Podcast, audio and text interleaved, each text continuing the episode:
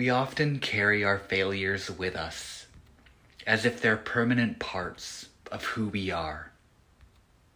While failure can bring irreversible consequences, we can nearly always learn from it and work to do better. There's hope in that work, no matter the outcome.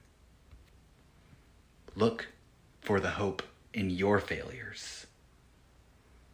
You've got this.